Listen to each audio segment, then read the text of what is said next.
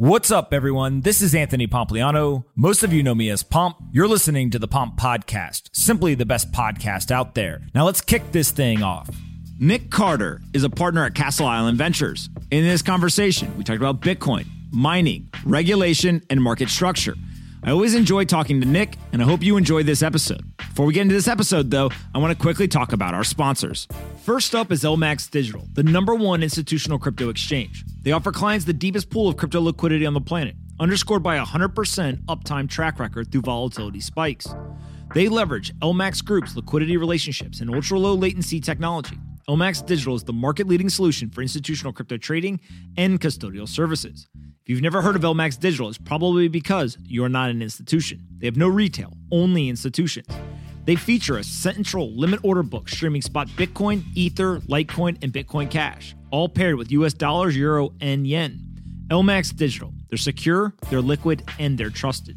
Learn more at lmaxdigital.com slash pomp. Again, lmaxdigital.com slash pomp. Next up is Compass Mining. Compass Mining is the world's largest marketplace for mining hardware and hosting. With Compass, everyone can mine Bitcoin. Their team makes it easy to start mining wherever you want, at home or in one of their 23 hosting facilities around the world.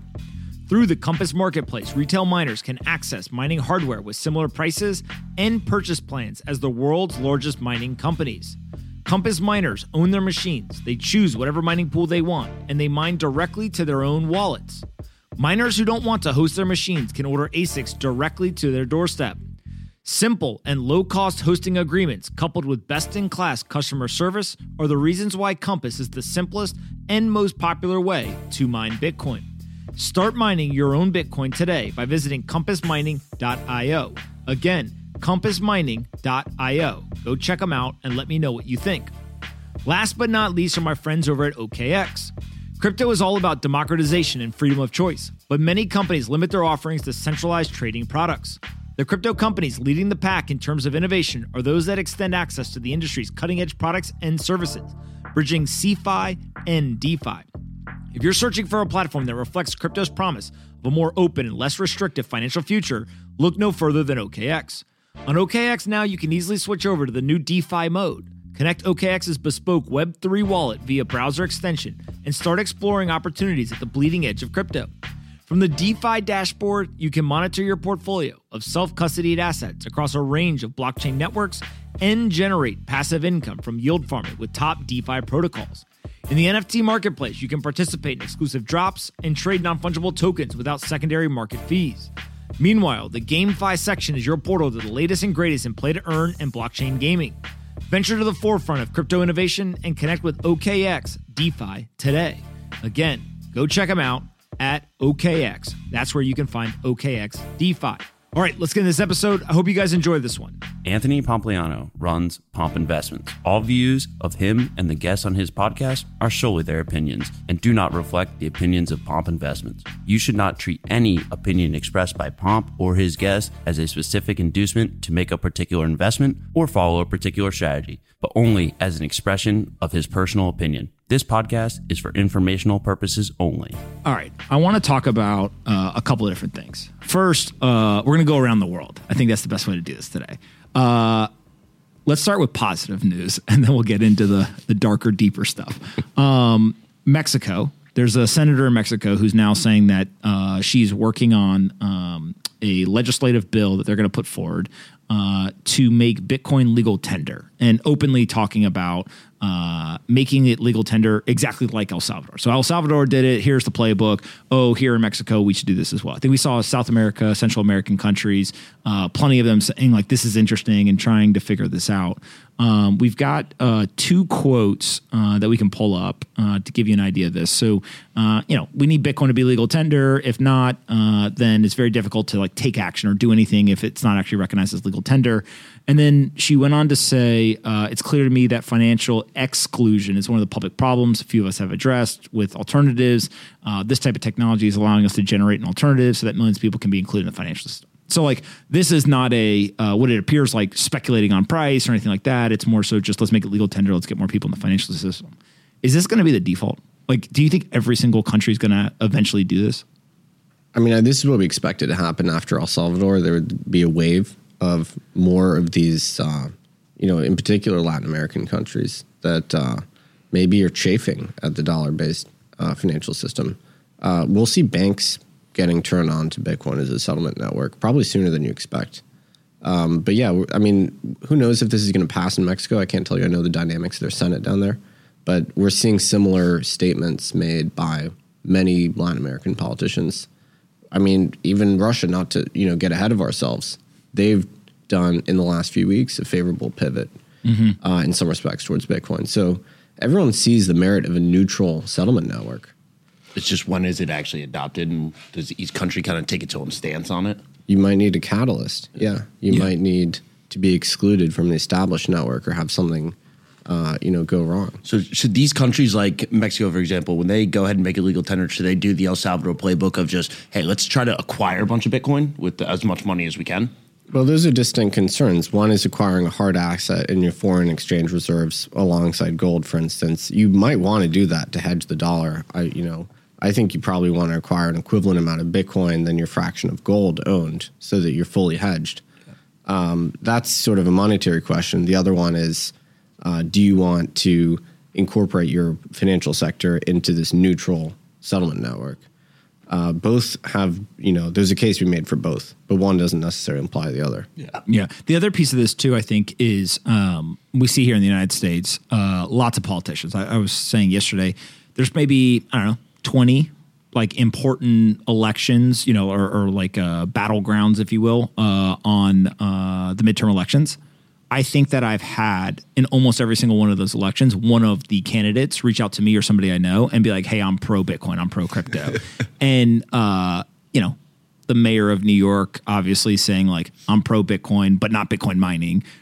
It, it highlights maybe there isn't a complete understanding of like the nuances of this stuff but there is now it feels like uh, a recognition by the politicians. Like if you're not pro this technology like you are going to have a hard time with a certain po- uh, subset of the population. Totally. Yeah. And and on both sides of the partisan divide too. Mm-hmm. we have politicians in congress right now that are progressives that are pro bitcoin. Mm-hmm. you'll be hearing from them soon i'm sure.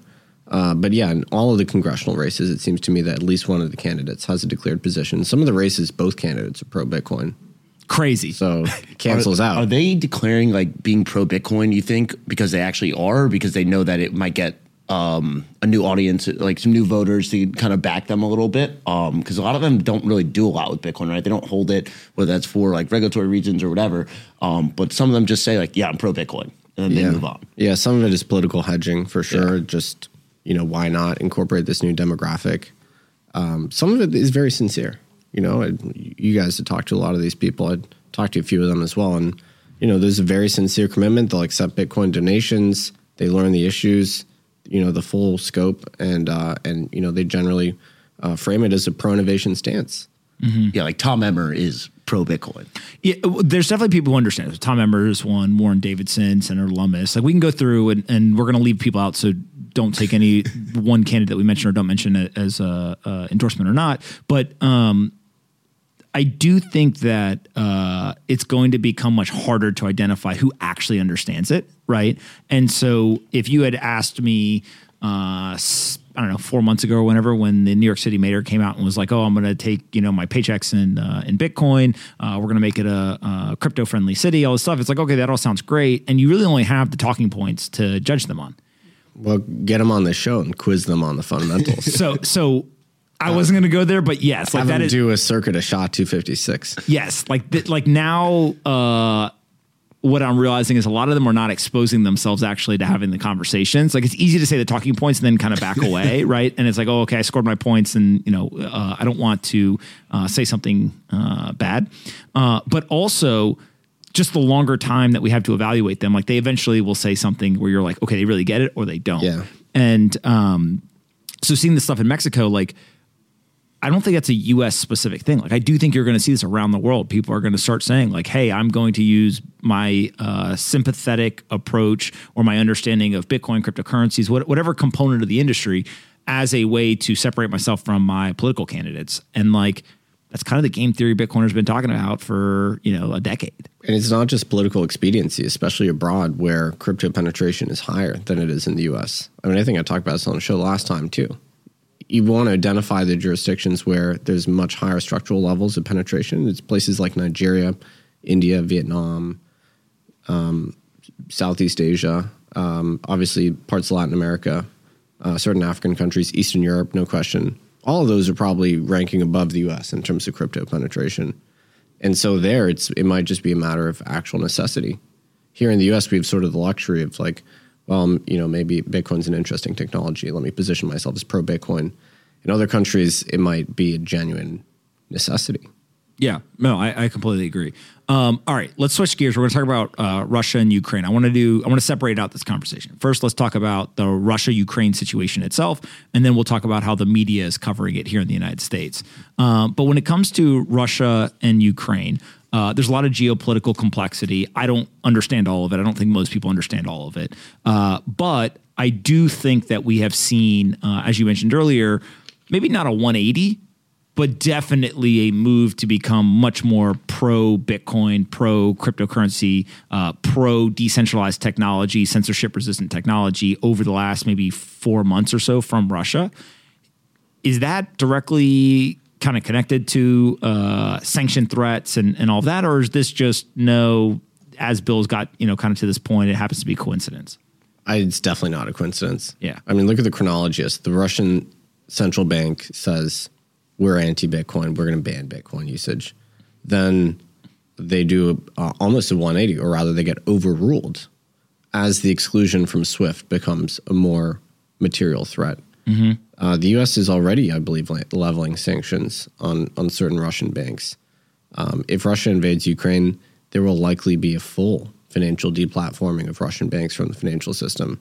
How that's going to work, I don't know, because Russia is a huge trade trade partner with Europe as we know. You know, like how does that? Like what happens? I mean, the amount of natural gas they're piping into Turkey, Germany, Italy, uh, the EU. Uh, so someone, you know, the financial exchange has to occur there. I don't know what happens in that situation, but if the U.S. deplatforms Russia from SWIFT, that's going to be the last time they're going to get a chance to do sanctions like that because Russia has prepared themselves for that eventuality. They've, I believe, they built an alternative to SWIFT. I think China built one as well Russia's increased their bilateral trade with China. It's small but growing. Uh, and Russia has adopted this um, at, at the sort of federal level, um, somewhat of a pro Bitcoin stance. They have welcomed Bitcoin mining after, you know, a few months ago making noises about being contrary to Bitcoin mining. Uh, and the ban that the central bank of Russia was trying to promote on Bitcoin has been overruled. Mm-hmm. So this to me looks like an energy-rich nation with a lot of uh, stranded energy, of course, where Bitcoin mining already occurs, and oh, a nation facing potential exclusion from the financial system, from the U.S.-dominated financial system, from SWIFT, and a nation that um, is de-dollarizing. I mean, if you look at their U.S. Treasuries held mm-hmm. is declining. They're de-dollarizing in terms of their you know foreign exchange reserves they're increasing the amount of gold they hold. So they're actively de dollarizing. The conditions are perfect for them to embrace Bitcoin at the state level. Now, individual Russians, it might be much more questionable and difficult in terms of them getting access to Bitcoin. It looks like legally there's going to be barriers to that. But at the state level, it looks like their interests are aligned with Bitcoin. So there's a couple of things uh, that I'm going to throw out there, uh, and then we can talk about them. One, Russia is 12% of global oil production right? So huge in terms of uh, potentially being cut off from exporting that. What is the impacts? How does that play out? Uh, uh, what is the impact of oil prices and, and gasoline, et cetera? The second is uh, obviously they've been de-dollarizing. There's literally articles, uh, for example, uh, Russia and China partners in de-dollarization, and, and, and so this isn't a new idea. They've been doing this for some time. there was um, a article. let's see um, in CNN yesterday that said Russian banks imported $5 billion in foreign cash in December. So it's not just gold, it's not just Bitcoin, right? It's it's, it's very obvious that they're saying, "Hey, let's get diversification here in, in these various currencies, um, and so that we can uh, we can have that."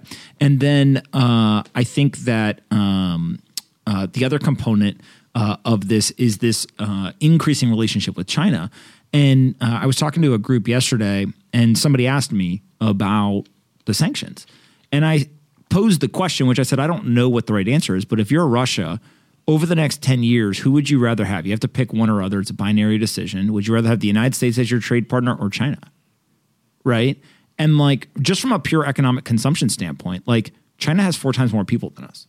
Now, that isn't the only thing that matters in terms of total people, but when you start to unpack some of this, like the answer isn't as clear as it used to be right? And it feels like then when you layer in uh, kind of this uh, dependency on a dollar based system where sanctions are obviously on the table at all times, it's almost like they're playing defense more so than they're playing offense, right? Yeah, I mean, look, we've we've employed sanctions as our primary offensive weapon as a substitute for kinetic warfare in this country for I don't know, 20 years now, probably. Financial sanctions were the first thing we used um, you know, instead of going to war. And okay, maybe that was, uh, you know, that saved some American lives. But the thing about sanctions is you, they grow blunt with overuse, mm-hmm. right? It's like a video game where you can only swing your sword so many times before it breaks. Uh, and that's what's happening here. Russia has been preparing for this. They knew that sanctions were on the table, and they've been actively preparing themselves for a long period of time. So if we go for the nuclear option, kick them off SWIFT, kick their banks out of the financial system, at least the one we control, they'll, you know, that weapon won't work again, right? At that point, they'll have become anti-fragile. They'll they'll be more resilient, and we'll never be able to use it again.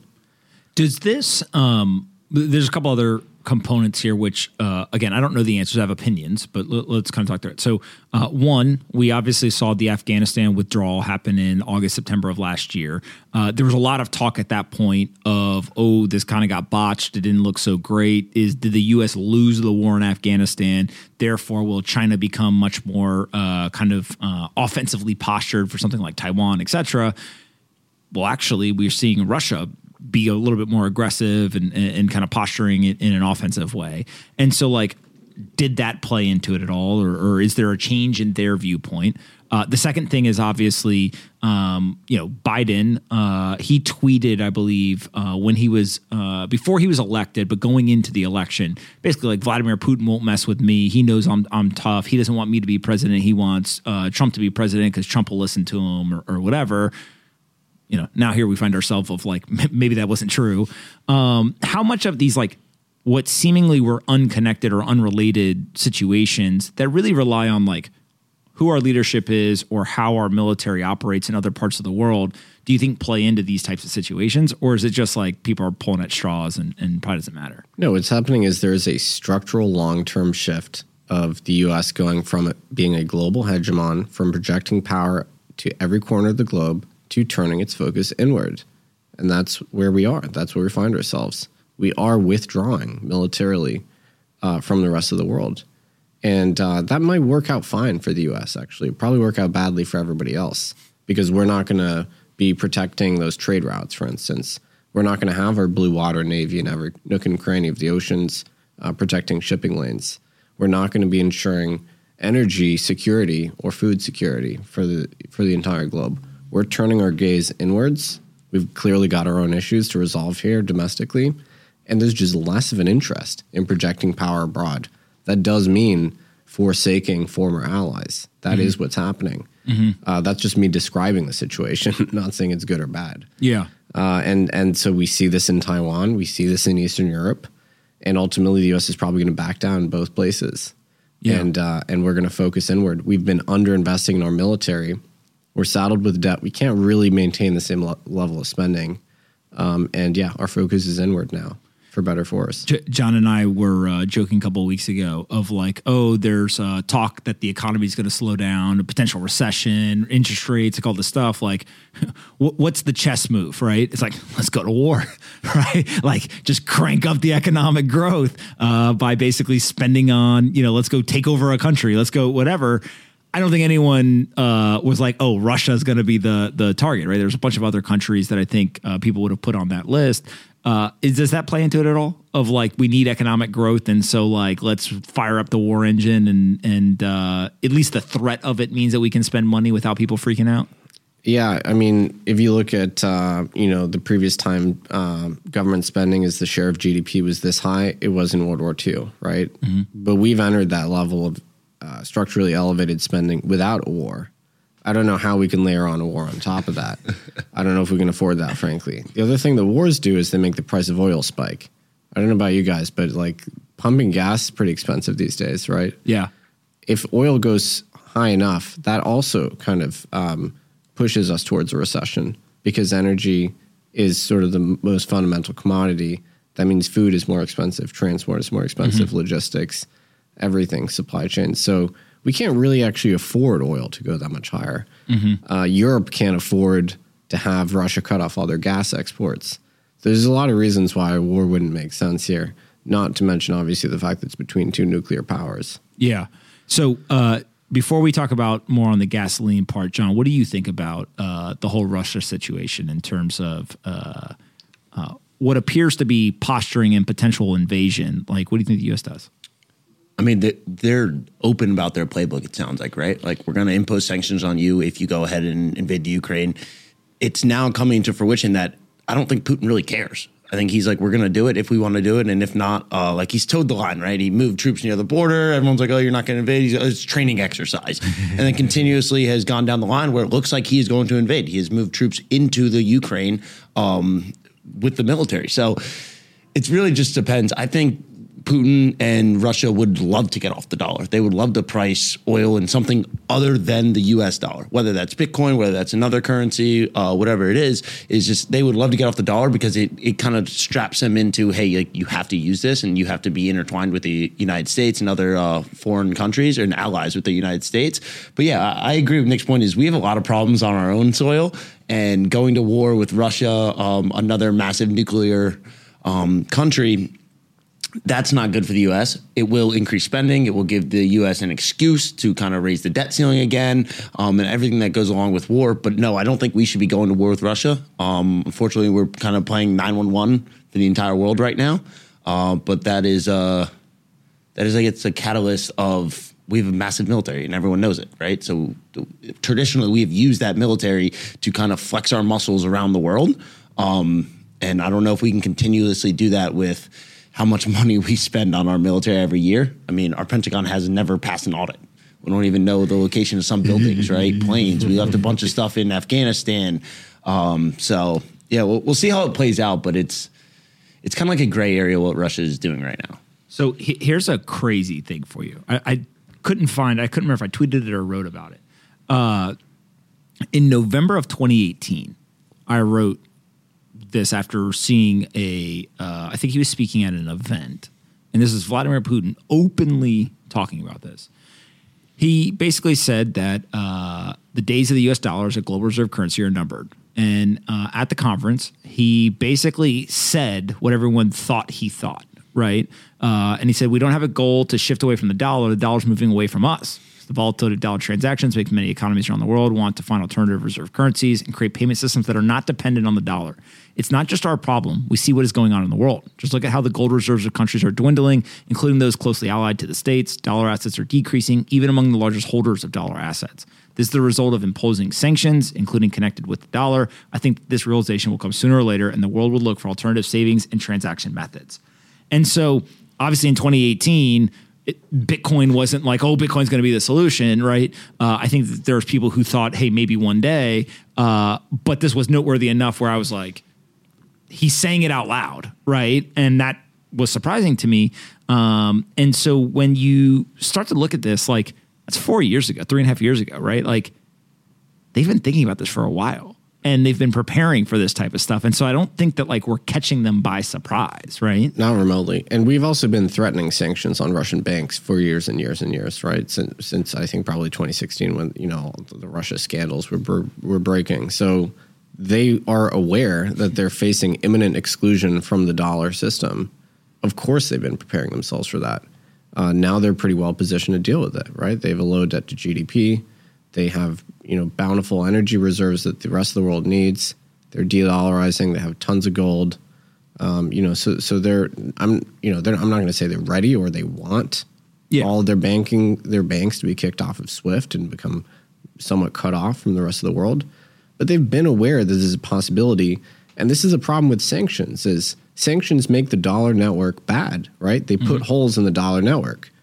the money is the ultimate network, right? If you want your monetary unit to be ubiquitous and work for everyone, you can't impair the uh, you know, you can't put barriers inside of the network, but sanctions put political gating factors in terms of who can have access to the world's reserve.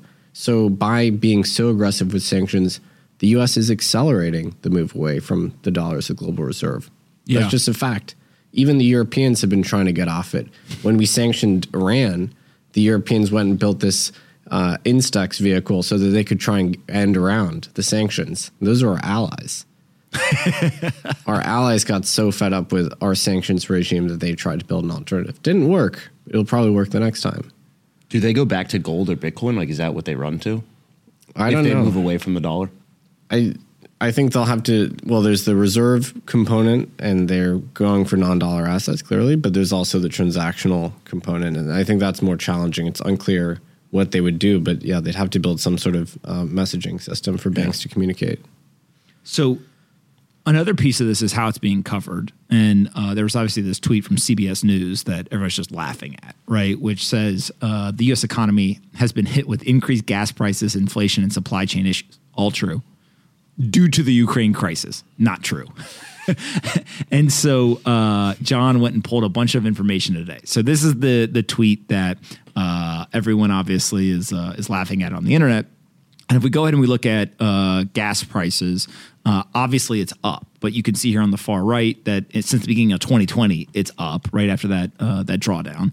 And then if we go and we look, there's the RSM chief economist who basically said, you know, look, war is uh, incredibly bad from a human and economic uh, standpoint, but the economic burden is going to fall the hardest on the middle and working class, right? Which I, I agree with. I think most people will agree with.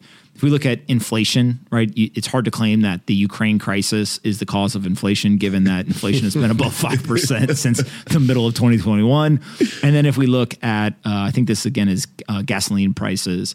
Uh, there has been some impact, right? Given kind of the Russia, Ukraine, Russia, and Saudi Arabia uh, kind of linking up rather than Saudi Arabia back in the U.S but the impact is like we've gone from like let's call it three dollars and forty cents to like three dollars and fifty cents, right? Like like it's a, a, somewhat immaterial increase when you go all the way back to uh, well, there's been a dollar fifty increase since the beginning of 2021, yeah. right? Right, and, and so like, is this just like a media outlet being stupid or like should we expect more of kind of this like gaslighting and and the use of current conflict to explain economic problems at home going into like a midterm election? Like, how yeah, do you think of this? Of course, they want to explain away the the fact that there's enormous inflation, the highest generational levels of inflation anyone living has seen, um, and and they want to ascribe it to a single culprit. A few weeks ago, it was corporate greed. Um, a few weeks before that, it was antitrust. It's price gouging. Exactly. Well, the grocery you know. store, so they make three percent like- profit. There. I mean, the corporate greed thing was just so preposterous. It's like, all right, so corporations are super greedy now. They were super generous in 2008. they were greedy in the 70s. They were less greedy in the early 2000s. Like, come on, guys. Like, antitrust, oh, it's monopolistic. Uh, you know, it's concentration of power. It's like, come on, these are well, Mark Zuckerberg pretense. obviously is making uh, your food prices go up.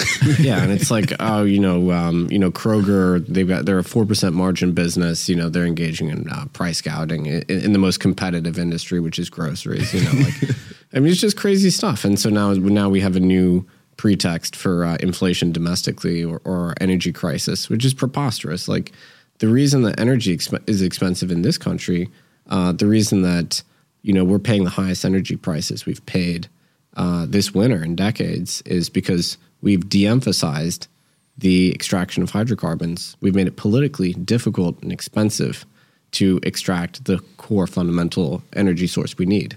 Right?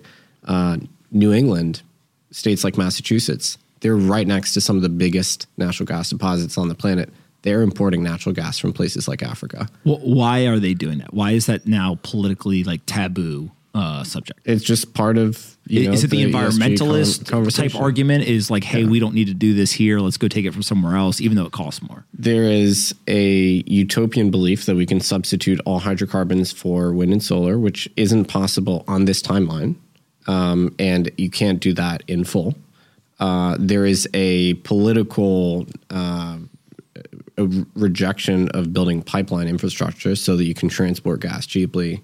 The consequence is you have states like Massachusetts burning oil this winter, which is the worst uh, in terms of uh, uh, you know carbon intensity. Importing gas from abroad, even though there's gas right in our backyard, because we do things like ban fracking, because we do things like uh, prohibit these pipelines from getting built.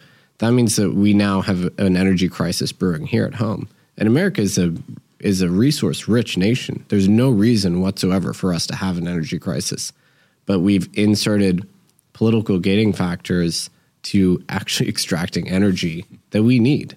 Mm-hmm. And we've tried for this accelerated transition away from hydrocarbons too fast. And now we're sort of bearing the brunt of that. It, it's wild to think about how important energy, oil production, natural gas, et cetera, is in the world. And people who don't pay attention to that stuff are like, oh, yeah, you know, I get gasoline. That's basically their interaction is the gasoline they put in their car or their electric bill, right? Uh, but this is probably the most geopolitically important asset or commodity uh, in the world, which Number one, you know what yeah. happens when energy prices get expensive? People starve because fertilizer is made from energy, and fertilizer is what allows us to feed human beings, you know, 8 billion humans on the planet, high yields, you know, relatively scarce arable land. So there's a genuine, significant human cost to allowing energy prices to skyrocket like we're seeing. And the thought process right now, again, my uh, kind of elementary understanding is uh, the United States has gone to Saudi Arabia, Russia, and many others and said, produce more oil. We we need to basically in a marketplace where there's an imbalance of supply and demand we need more supply uh, coming out of the ground so we can drive these prices down and we can kind of correct the problem. Saudi arabia and russia a couple years ago came together and said you know basically we're going to be buddies uh, and they've decided they're not going to do that. And that's a pretty big deal because they produce a lot of oil and so naturally, what it does, it puts a strain on US based assets uh, or other types of allies that we have to be able to get that oil. Uh, but once those two decided they weren't going to do this, and if you then overlay the whole idea, like maybe we're actually going to prevent Russia from exporting oil, or maybe they just decide to stop exporting oil, uh, it feels like this is not going to be solved anytime soon. And actually, we may see higher prices before we see it correct back lower, right? Absolutely. I mean, the geopolitics of energy are just stunning. So we're now in the position where we're begging OPEC to reduce prices. Uh, you know, why the heck would you want to put yourself in that position? We used to be a net energy exporter, right? We used to produce all the energy we needed and then some.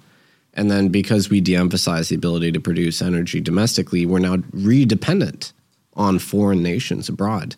Not only that, we could be exporting plenty of liquefied natural gas to Europe so that they're not dependent on Russia, right? They're wholly dependent on Russia, Germany in particular. Be- and so they are politically beholden to them uh, because they need gas to heat their homes this winter. Mm-hmm. Uh, and so we could be alleviating the European political crisis if we just exported more natural gas to Europe, which we are totally able to do. But the last decade has seen a total de emphasizing of local energy production. And so now we're in this terrible position. So let's play a hypothetical situation. And the last thing we'll talk about with Russia um, 12% of global oil production in the country. And they just decide we're not going to sell it in dollars anymore. We're going to price it in Bitcoin. What happens? We, are we like literally dropping bombs in uh, uh, Moscow tomorrow? Like, what what do we do? I think Bitcoiners would become extremely reviled in this country. More so than we are already. We'd be accused of being Russian stooges, probably. I mean, and by the way, we're laughing, but literally online, people who are saying, hey, hold on a second, and questioning or asking uh, for more thoughtful analysis of the situation. I've already seen people being accused of being uh, Russian assets etc. Yeah, I saw a take today saying like Bitcoin facilitates war or encourages war. It's like, what kind of world are these people living in, man? All right. So, so if that was to occur, there would obviously be uh, some portion of the uh, political regime in the United States who would say, you're holding an asset that they're pricing their assets and their oil in. We don't like you. Fine. What's the geopolitical ramifications? I mean, all the times the U.S. has gone after some dictator militarily in the last uh, 20, 30 years has been because they've tried to price their commodities in something other than U.S. dollars. Whether it's Saddam, whether it's Gaddafi, I always use those two as the example. Like, there's two guys recently who tried to do it and they're dead. Yeah, they by by U.S. hands. Yeah, Chavez tried. We didn't succeed there, but uh, yeah, I mean, it's not a coincidence, right? Uh, there's no other real explanation for the Iraq War, frankly. I- Is there? Um, is it fair to compare uh, those three that you just mentioned with Putin? we, he- he- they he didn't fe- have the leverage that he has. He, he feels like he has leverage, but he also feels. Um, Well, he does have leverage. no, that's what I'm saying. He, he amount, feels like he yeah. he has He more knows he leverage, but but also uh, it feels like um, it's a different type of country. He's more Defense mechanism, yeah. nuclear weapons, like like it's just very different scenario. He's more deliberate, and yeah, he, they are a nuclear nation. They have more nuclear warheads than the U.S. does. We don't really have an ability to interfere with them that much. I mean, we haven't for you know what 70, 80 years now. Do you think it's likely they do this? I don't think so. I think uh, there's a lot of brinksmanship here, and I think people are addicted to the soap opera, and you know they just see life through like as if it's like an HBO series or something. Uh, but you know, I, and maybe Putin will extract some some territorial gains from the Ukraine. But no, I do not think we see full fledged warfare here. I'll put that on the record. Yeah, I, I tend to agree with you that, that that's very hard. Uh, both it's hard to see from a um, U.S. citizen's appetite for that, right? Just in terms of like the, uh, especially again, there's an election coming up, right? And and so uh, that feels um, in the past maybe going to war would provide for uh, an ability to rally and unite citizens and use that as a leverage point for an election. It feels like it would have the opposite effect now um, and, and would almost guarantee that uh, the the um, the current administration would lose uh, control. But also, it feels like uh, Syria is always like one of my favorite ones to point out. Like, are we at war with Syria? Because we keep dropping bombs over there and killing people and doing all stuff. And like, by the way, there's some bad people, right? And like, so it's not discounting what some people have done, etc. But like, why do we do that? Why can we do that? Well, it's because like, what are they going to do? Is kind of the the response, right? There's like an American imperialism or arrogance that comes uh, with it. I don't think you can do that in Russia. Like, if we go and we drop bombs in Russia, like I, I would be worried. But yeah, you can't not against a nuclear, you know, regional power like that. And a lot of people think this can be like Iraq, where Bush's approval rating skyrocketed ninety five percent after that. No, this is going to be like the Soviet Union invading Afghanistan to try and regain some credibility as the regime was crumbling. Yeah. that's the equivalent of this. Yeah, I, I tend to agree. So, so uh, I think we see eye to eye. John, do you think there's going to be war, like actual violent? No, I, I no, I don't think so. It's on the table for sure, but I think it's going to be uh, a lot of bark, no bite. And if the bite is, they're going to annex part of the Ukraine a little bit, um, take some territorial stuff. But I don't think they're going to like get off the U.S. dollar within the next year. Yeah. Um, I think that there's a higher probability of them pricing oil in something other than dollar, not necessarily Bitcoin, but something other than the dollar. But what I don't think is going to happen is it's going to be like a, a press a button, 100% of all of our oil, all in this new currency that we've chosen, uh, and we're never going to use dollars again. I actually think what becomes uh, it's kind of like the El Salvador strategy. Like, oh, we price in dollars and, right? It's not an either or, it's an and type situation and it just normalizes. And like to your point about the deliberate nature, how do you get mad? Well, it's priced in dollars and rubles, yen, Yeah. yuan, you know, wha- whatever currency, Bitcoin, whatever. Um, but that does feel like that would be another kind of milestone moment of the geopolitical, you know, kind of chess match of like, I think every political leader around the world knows like that's the thing that the that that when you poke the bear, all hell comes down, right? And we've seen example after example of it. And if you really if you really want to take a you know kind of move your chess piece forward, like there's what what you go into Ukraine, right? Uh, you stop exporting your oil uh, and kind of cause chaos around the world. You price your oil in a different currency. There's maybe like six or seven things we could come up with that you could do they're already doing some of them, right? So like, what else is left? Uh, I don't know. It's a gradual thing. You don't exit, um, you know, a global reserve currency immediately. You can't do that. They are very sticky. You know, the, for instance, the UK stopped being a global power capable of projecting power, and you know, after World War One, the British pound was a global reserve currency until around the 40s.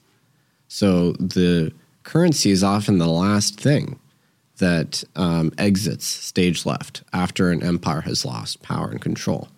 So it might be the case that the dollar outlasts, outlasts the U.S. empire. Yeah. Right. The dollar might be the stickiest thing, Yeah. but yeah, you can't get rid of it overnight. Before uh, before we finish, we got another fifteen minutes or so. Uh, I want to make sure we talk about Canada, and uh, I think the best way to summarize it is uh, we went from zero to hundred real fast. In a place of the world where if you had said, you know, stack rank the authoritarian dictatorships uh, or those likely to become one, Canada's. I might not even think to put them on the list, right? Like, forget where they're ranked. Like, it's just like it, like an afterthought in any sort of violation of democratic ideals or, or ethos or any of that stuff.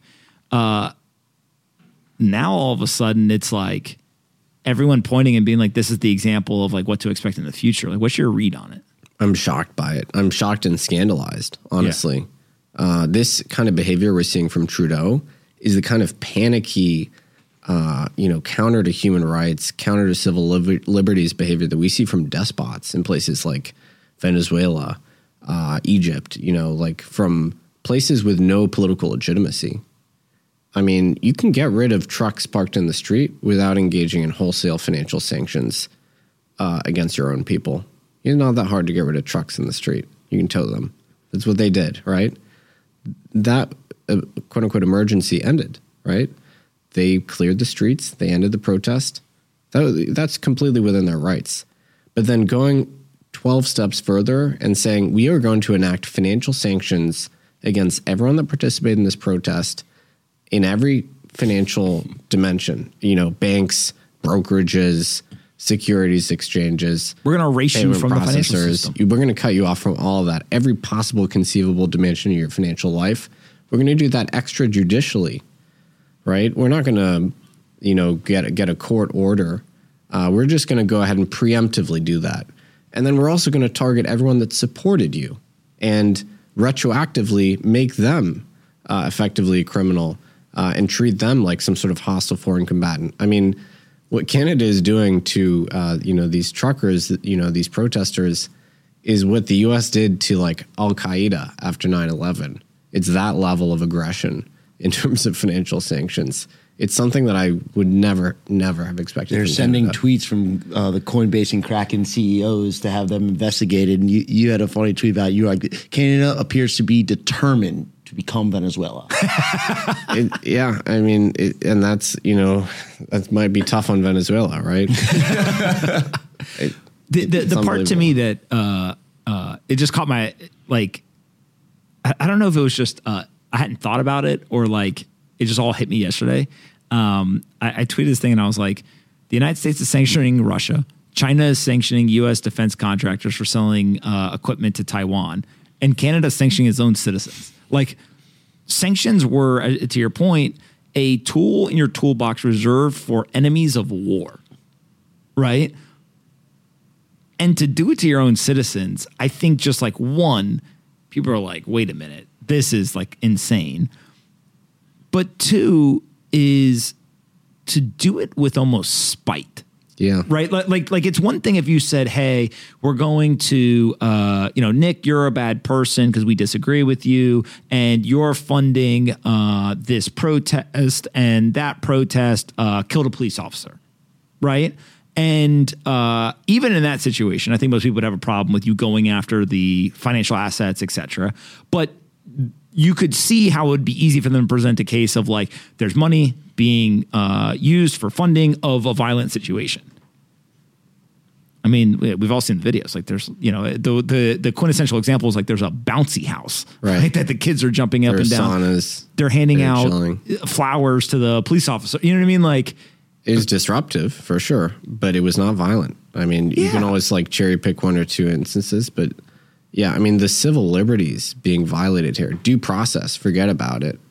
Not imposing uh, criminal sanctions on people on an ex post facto basis, right? Because that's one of the most startling things is when the donations happen to these crowdfunding events, it was not illegal. it wasn't illegal. And now retroactively, they're going back and saying, we're, because you did this, we are going to criminalize that and target you for financial sanctions. I mean, it's absolutely preposterous. It feels like we're at a nexus of history right now. It really feels like it. I think a lot of people that were not Bitcoiners woke up over the last week. I really think that. I think they realized, wow, this can happen in the West. And you know, I was poking fun at them a little bit because it's like, okay, so the example of Turkey didn't compel you, Lebanon didn't compel you, Venezuela didn't compel you. You know, it, places where financial repression was very explicit and direct and happened in the last couple years. That didn't compel you, but Canada does. It's like, okay, it has to strike close to home. But, you know, I guess that's how humans reason, right? You always put more uh, credit in things happen close to home. The United States believes Canada is like its little brother, right? Like, like it's like, oh, like one day Canada wants to be like us, which again isn't necessarily true, but that's I think how a lot of Americans have always looked at Canada. It's like, oh, there are nice North neighbors, and you know, uh, uh, basically they do what we say. Uh, they want to be like us, and uh, and we're good. And then this happens, and they're like, holy shit, this could happen in the United States.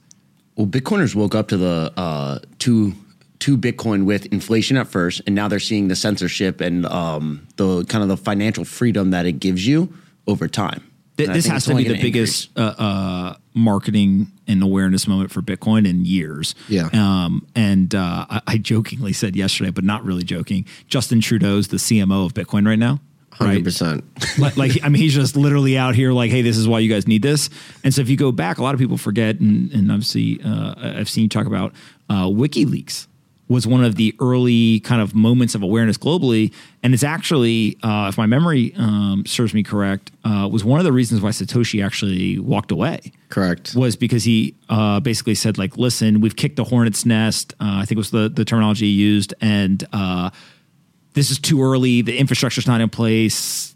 I don't want to be the person. and the swarm is headed towards us. This- yeah, exactly. The swarm is upon us right now. Let me tell you, Bitcoiners, this is the time to stand up and uh, and stick up for for yourselves. Have you done anything differently after this in terms of taking Bitcoin off an exchange, moved money, or like, are you doing anything from an individual basis that you're like, eh, this is probably uh, uh, a good idea, even if you don't feel like you personally are in the crosshairs or, or whatever? I think we'll all be politically exposed here. I think Bitcoiners need to prepare themselves for that. I haven't changed anything. I did have a moment of introspection where I thought to myself, all right, you know, I have some resources and some ability to, you know, change things in the world. Have I done enough to protect the next Canadian trucker?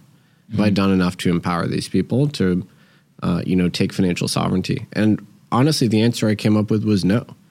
And I thought to myself, okay, I need to start using my resources to actually, you know, empower people who are Bitcoiners who are facing some sort of tyrannical panopticon surveillance state that's intent on politicizing all money. I don't think I've done enough. So yeah, I had that come to Jesus moment last week. It was a tough realization, honestly.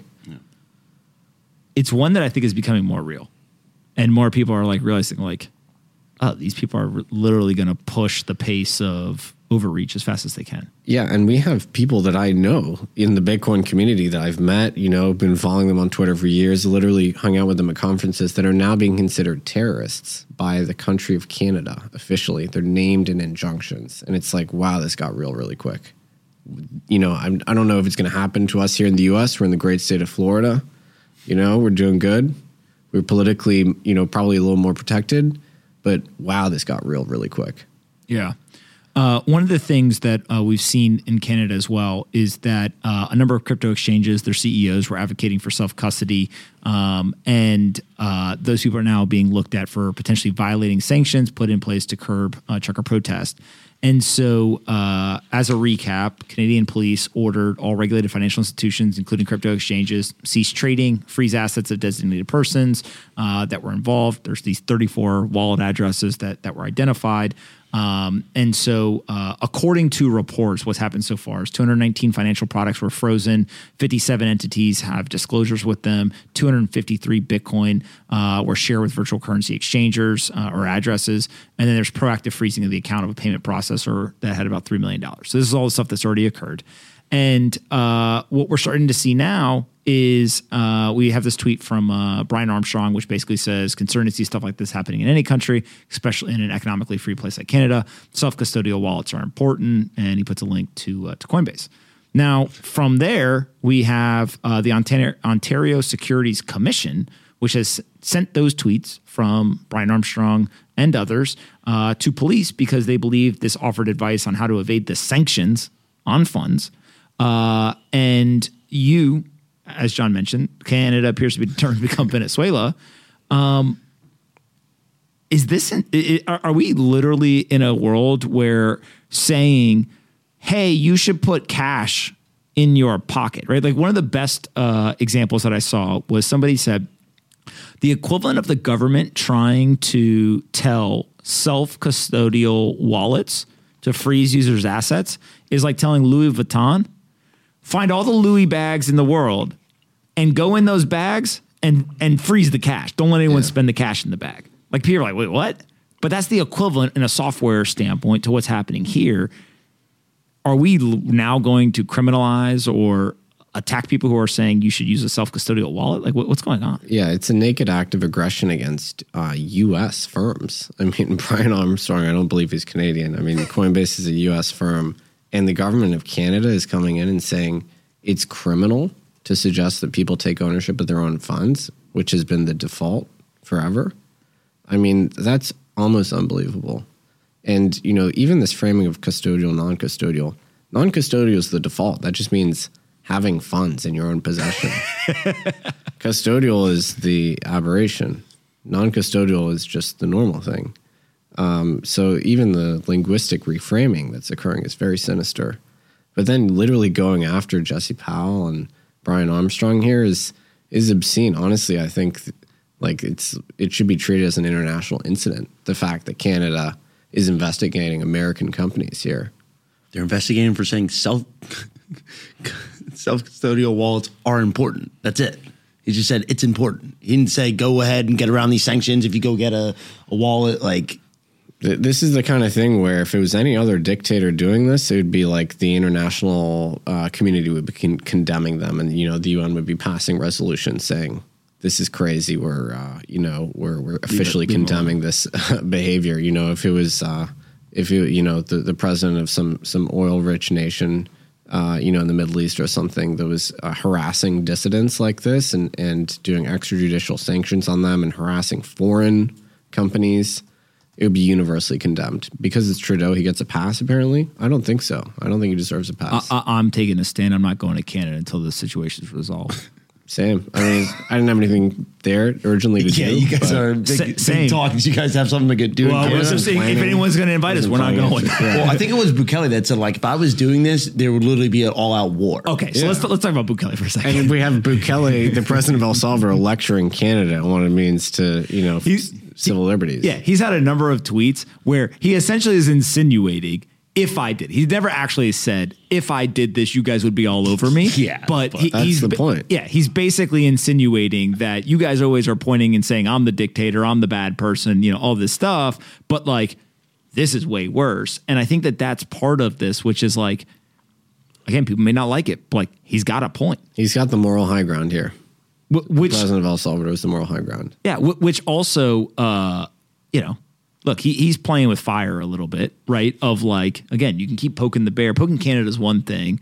I saw he was also, uh, you know, uh, going at the United States. He's going at a number of these countries, and uh, it's very clear what he's doing, what his strategy is. Um, But it is an incredible inversion that a small country like El Salvador, on the fringes of the international community, is now taking the moral high ground against Canada, which is, you know, your just, you know, your classic member nation of all these international organizations. yeah, it's crazy. He said they're taking they're they're directly threatening journalists with arrest, talking about Canada and the Ottawa police.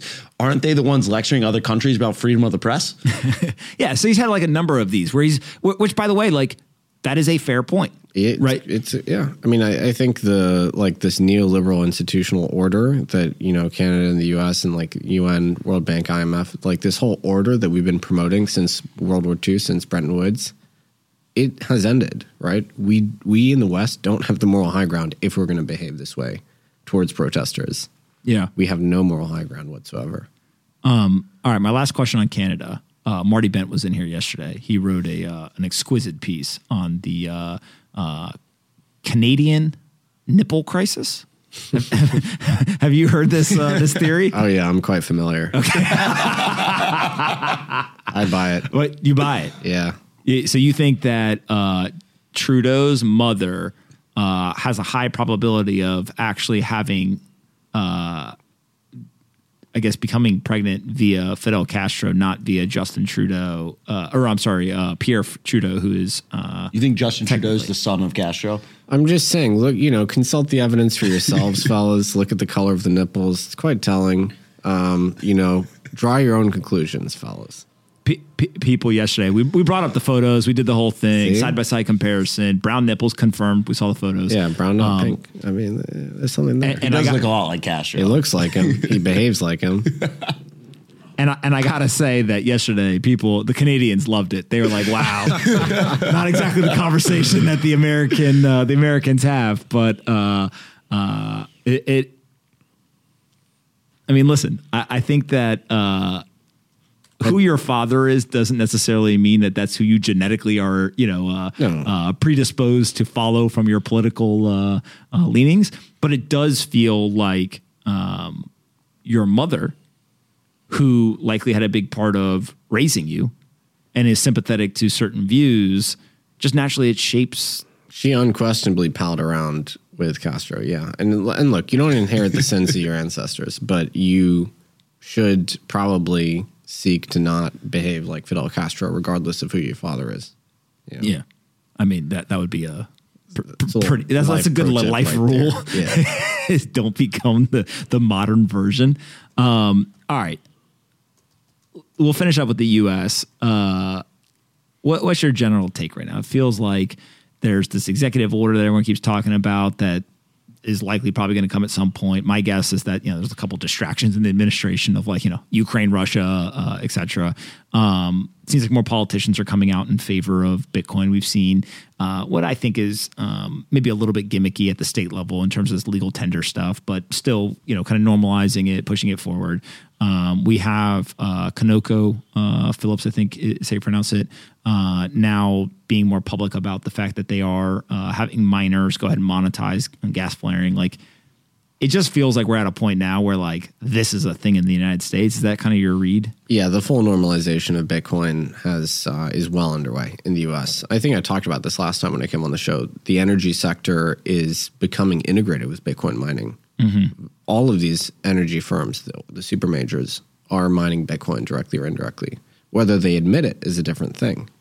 ConocoPhillips, I think it might have even been a leaked slide from one of their decks. I don't even know if they went out and admitted it really. So keep an eye out, right? Keep an eye out. The energy, and once these, it's the largest energy firms in the world that all admit that they're mining Bitcoin.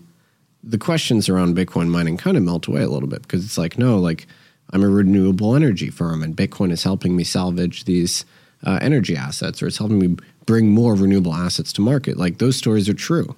It's just a matter of servicing them. So the energy side, not worried about it politically, we see so many candidates coming out and being pro Bitcoin and demonstrating deep understanding.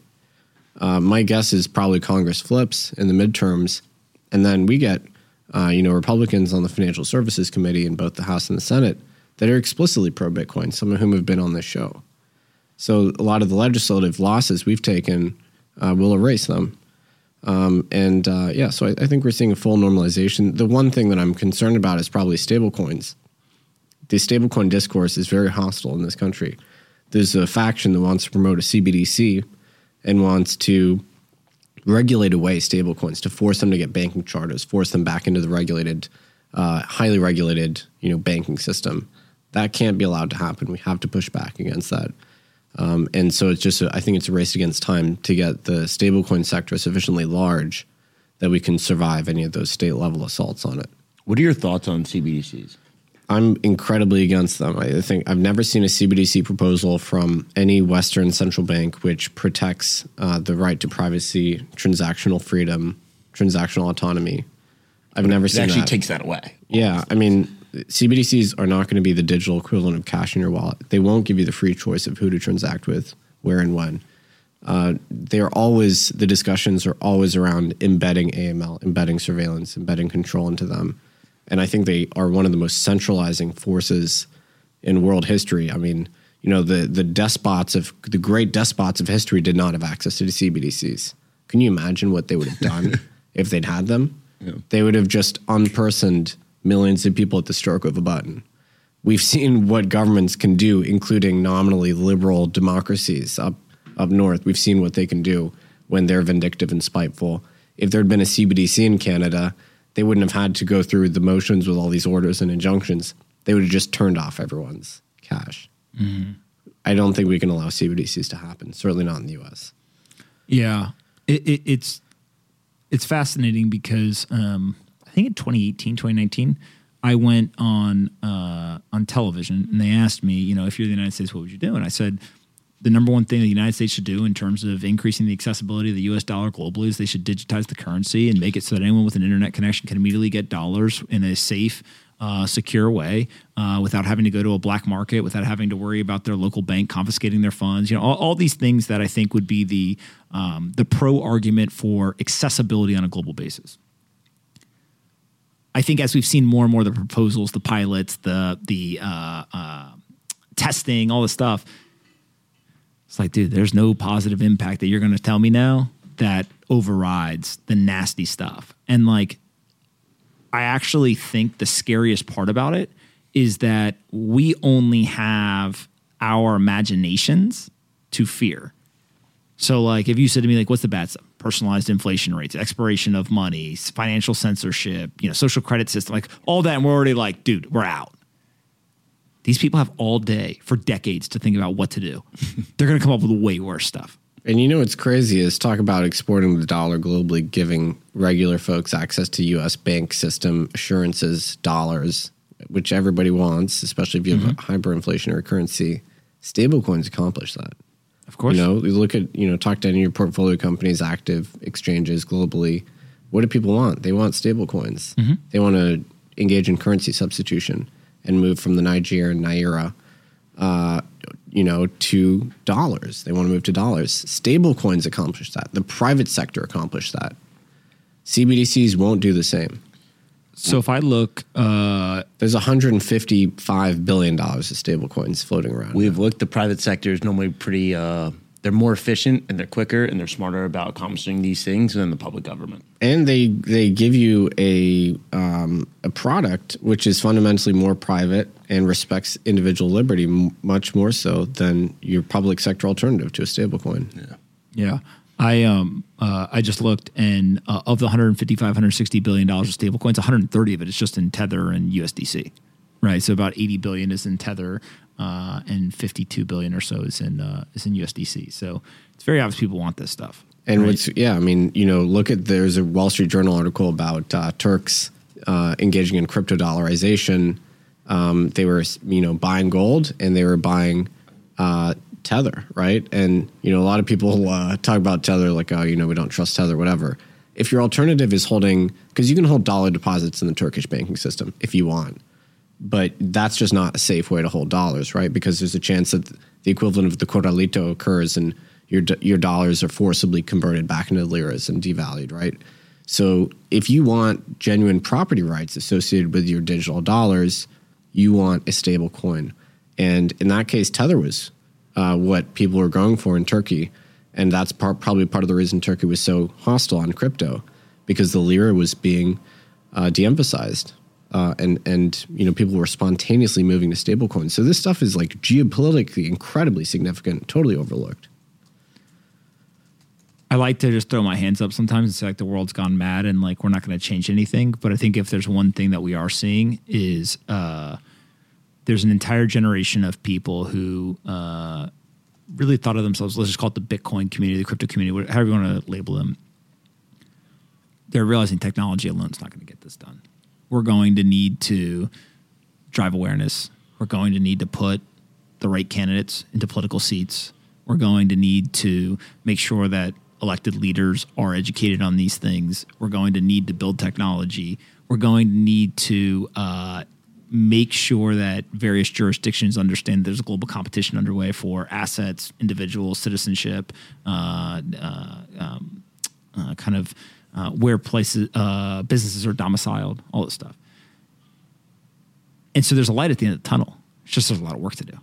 Yeah, and you know, I don't actually see this political technology distinction. Like the technology is political, right? Like Yeah. Bitcoin is imbued with certain political ideas, right? Uh, so are stablecoins. So is uh, neutral financial infrastructure. Obviously, I think the ideas are good, but when they collide with the real world, they have a political Im- impact, right? Because the real world is premised on politicized financial infrastructure, fiat standards, constant monetary debasement, debt monetization, right? So it is political working on Bitcoin or crypto technology. That's a political idea. But yeah, we have now, we need to broaden our mandate and our focus because the rest of the world is interested in us now. Yeah. It's crazy how how far this has come. Yeah, this week, I mean, you know, we've been around in sort of Bitcoin land for a while now. This week has felt like one of the most critical in my entire sort of career in this industry. I, I don't think I have a better way to put it. I, I literally think uh, I've been saying it behind closed doors that um, I wasn't into Bitcoin when the WikiLeaks stuff happened. So I don't know what that felt like or, or kind of how people thought about it.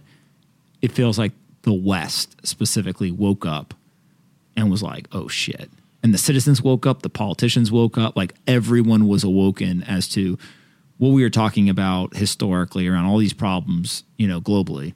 They're not just in the developed world or a developing world. They're now here in the developed world.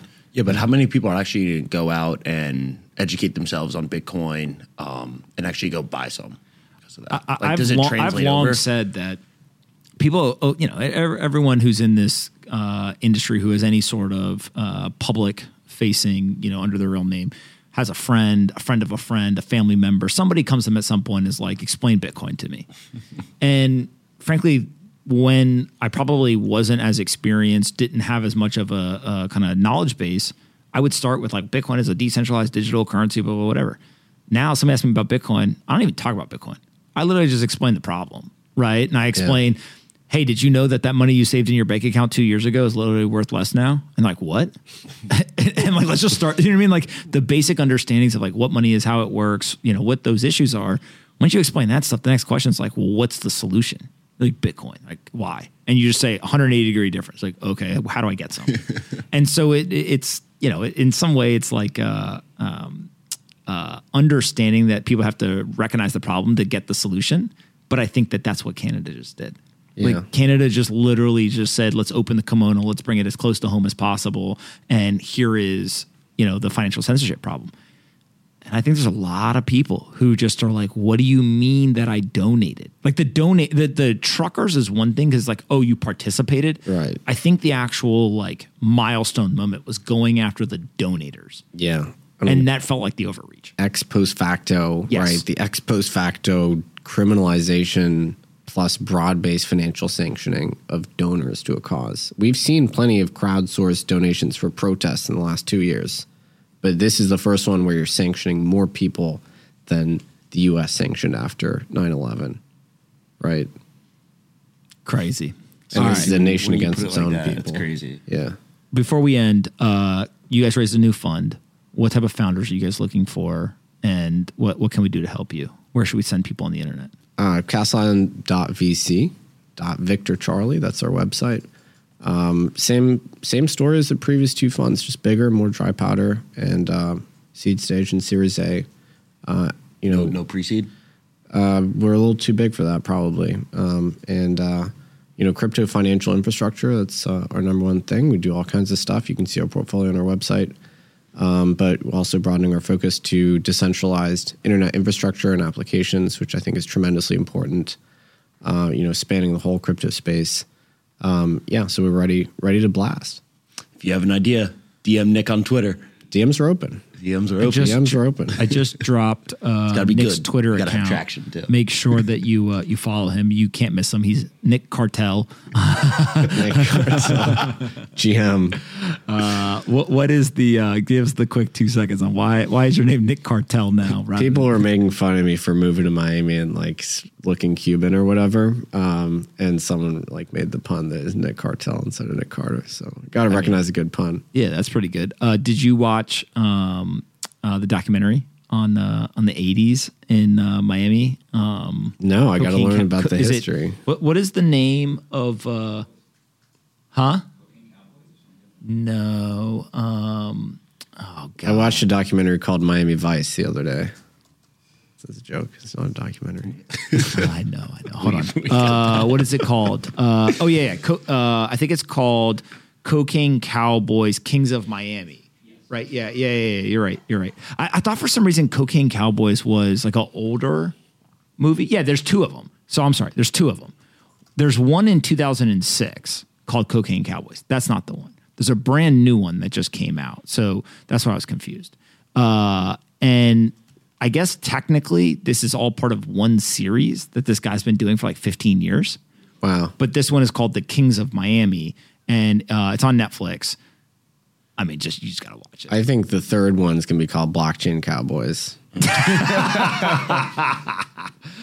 I'm not going to go there, so I'll just let Billy Corben, if you want a co-producer, be uh, clips of Nic, Nic. Cartel will uh, will be there ready to go. All right, buddy. Thank you so much for coming in and doing this. We uh, we had fun. Thanks so much for listening to today's episode. I really hope you guys enjoyed this one. Make sure you're subscribed on Apple, Spotify, or your favorite podcast player. And if you're looking to try to transition to get a new job in the Bitcoin or crypto industry, we've got you covered. Head over to pompscryptocourse.com. We've developed a curriculum with the top teams across the industry. It's a three week intensive training program with over 50 events packed into that three week time period. Go to pompscryptocourse.com to learn more, and I'll meet you guys for the next episode.